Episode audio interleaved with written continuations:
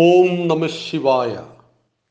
പ്രിയ സജ്ജനങ്ങൾക്ക് ഭഗവാൻ പരമേശ്വരന്റെ സകല അനുഗ്രഹങ്ങളും പ്രാർത്ഥിക്കുന്നു. ഇന്ന് ശിവരാത്രി. ശിവം മംഗളം. ശിവലിംഗം മംഗളത്തെ സൂചിപ്പിക്കുന്നത് ശിവരാത്രി ശിവനു വേണ്ടിയുള്ള രാത്രി. എന്താണ് ശിവരാത്രിയുടെ ഐതിഹ്യം? വർഷങ്ങളായി നാം കേട്ടുകൊണ്ടിരിക്കുന്നത് എങ്കിലും ഒരിക്കൽ കൂടി വീണ്ടും പറയുമ്പോൾ തീർച്ചയായിട്ടും ഭഗവാൻ പരമേശ്വരന്റെ മഹാത്യാഗത്തെക്കുറിച്ച് നാം വീണ്ടും വീണ്ടും അറിയേണ്ടതാണ്. ദുർവാസാവ് മഹർഷി ക്ഷിപ്രഗോപിയാണ് ക്ഷിപ്രപ്രസാദിയാണ്. ഒരു ദിവസം ദേവേന്ദ്രനെ കാണാൻ ചെന്നപ്പോൾ ലോകത്തിലെ വിവിധങ്ങളായ പൂക്കൾ കൊണ്ട് അലങ്കരിച്ച അതിമനോഹരമായ ഒരു മാല ദേവേന്ദ്രന് സമ്മാനമായി നൽകി. ദേവേന്ദ്രൻ ഈ മാല തന്റെ ഇഷ്ടവാഹനമായ ഐരാവതത്തിന്റെ കഴുത്തിലിട്ടു. കുറച്ചു കഴിഞ്ഞപ്പോൾ ധാരാളം വണ്ടുകളും തേനീച്ചകളും മാലയിലേക്ക് വരാൻ തുടങ്ങി പൂക്കളിലേക്ക് വരാൻ തുടങ്ങി. സഹികെട്ട ഐരാവതം മാല വലിച്ച് താഴേക്കിട്ട് കാലുകൊണ്ട് ചവിട്ടി ഉടച്ചു കളഞ്ഞു. തിരിച്ചു വന്ന മഹർഷി ഇത് കണ്ടു. ഏതാനും മിനിറ്റുകൾക്ക് മുമ്പ് അതിവിശിഷ്ടമായ ഒരു സമ്മാനം ഞാൻ ദേവലോകത്തിന്റെ രാജാവിന് നൽകി. എന്നാൽ മഹാതപസ്വിയായ തന്നെ അവഹേളിച്ചുകൊണ്ട് ആ സമ്മാനം സമ്മാനമിതാ അദ്ദേഹത്തിന്റെ ആന ചവിട്ടി ഉരക്കുന്നു.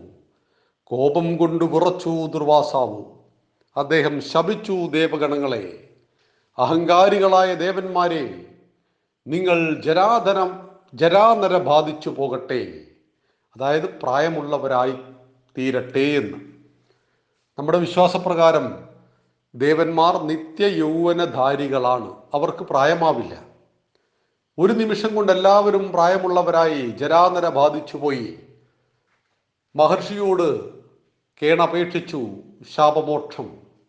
ശപിക്കാം അതിൽ മോക്ഷ പ്രാപ്തിയുമുണ്ട് പരിഹാരവുമുണ്ട്. എന്താണ് പരിഹാരം? പറഞ്ഞു പാലാഴി കടഞ്ഞിട്ട് അമൃതെടുക്കണം ഈ അമൃത് സേവിച്ചാൽ നിങ്ങൾക്ക് നഷ്ടപ്പെട്ടു പോയ നിങ്ങളുടെ യുവത്വം തിരിച്ചു ലഭിക്കും ജരാനര മാറിപ്പോകും.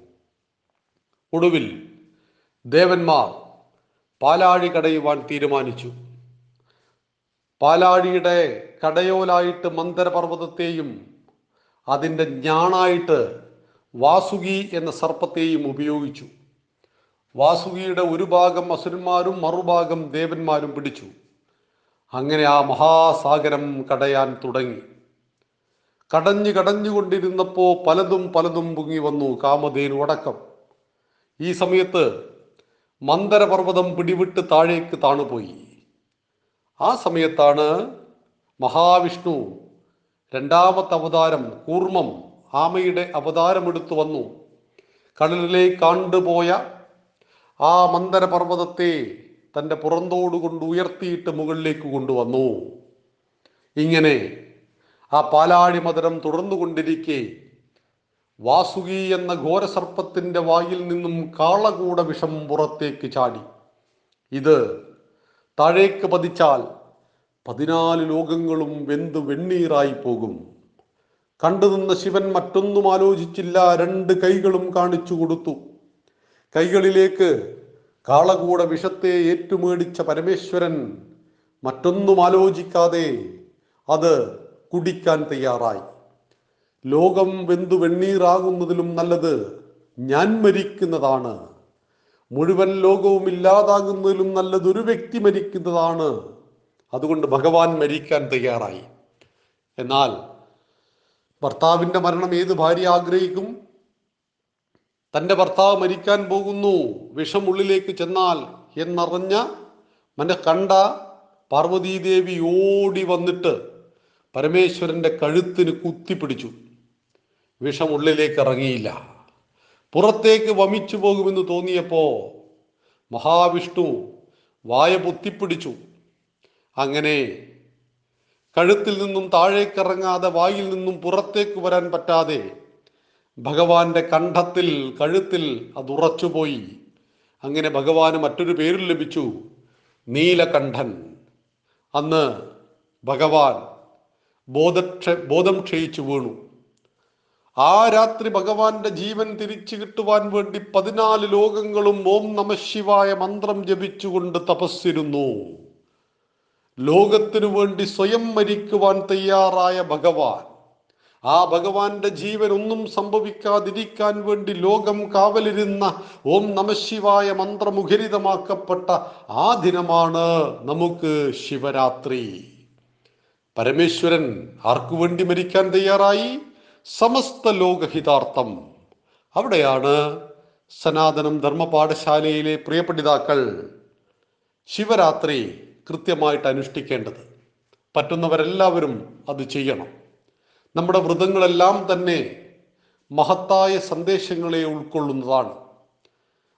ഒരു വ്യക്തി എന്നതിലുപരി ഒരു സമാജത്തിന്റെ ഉത്സവമാണ് ശിവരാത്രി.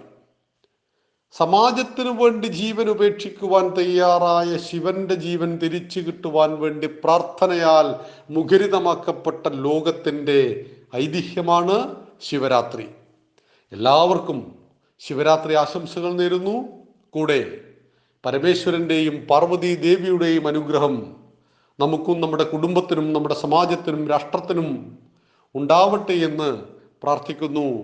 നന്ദി നമസ്കാരം. ഓം നമ ശിവായ.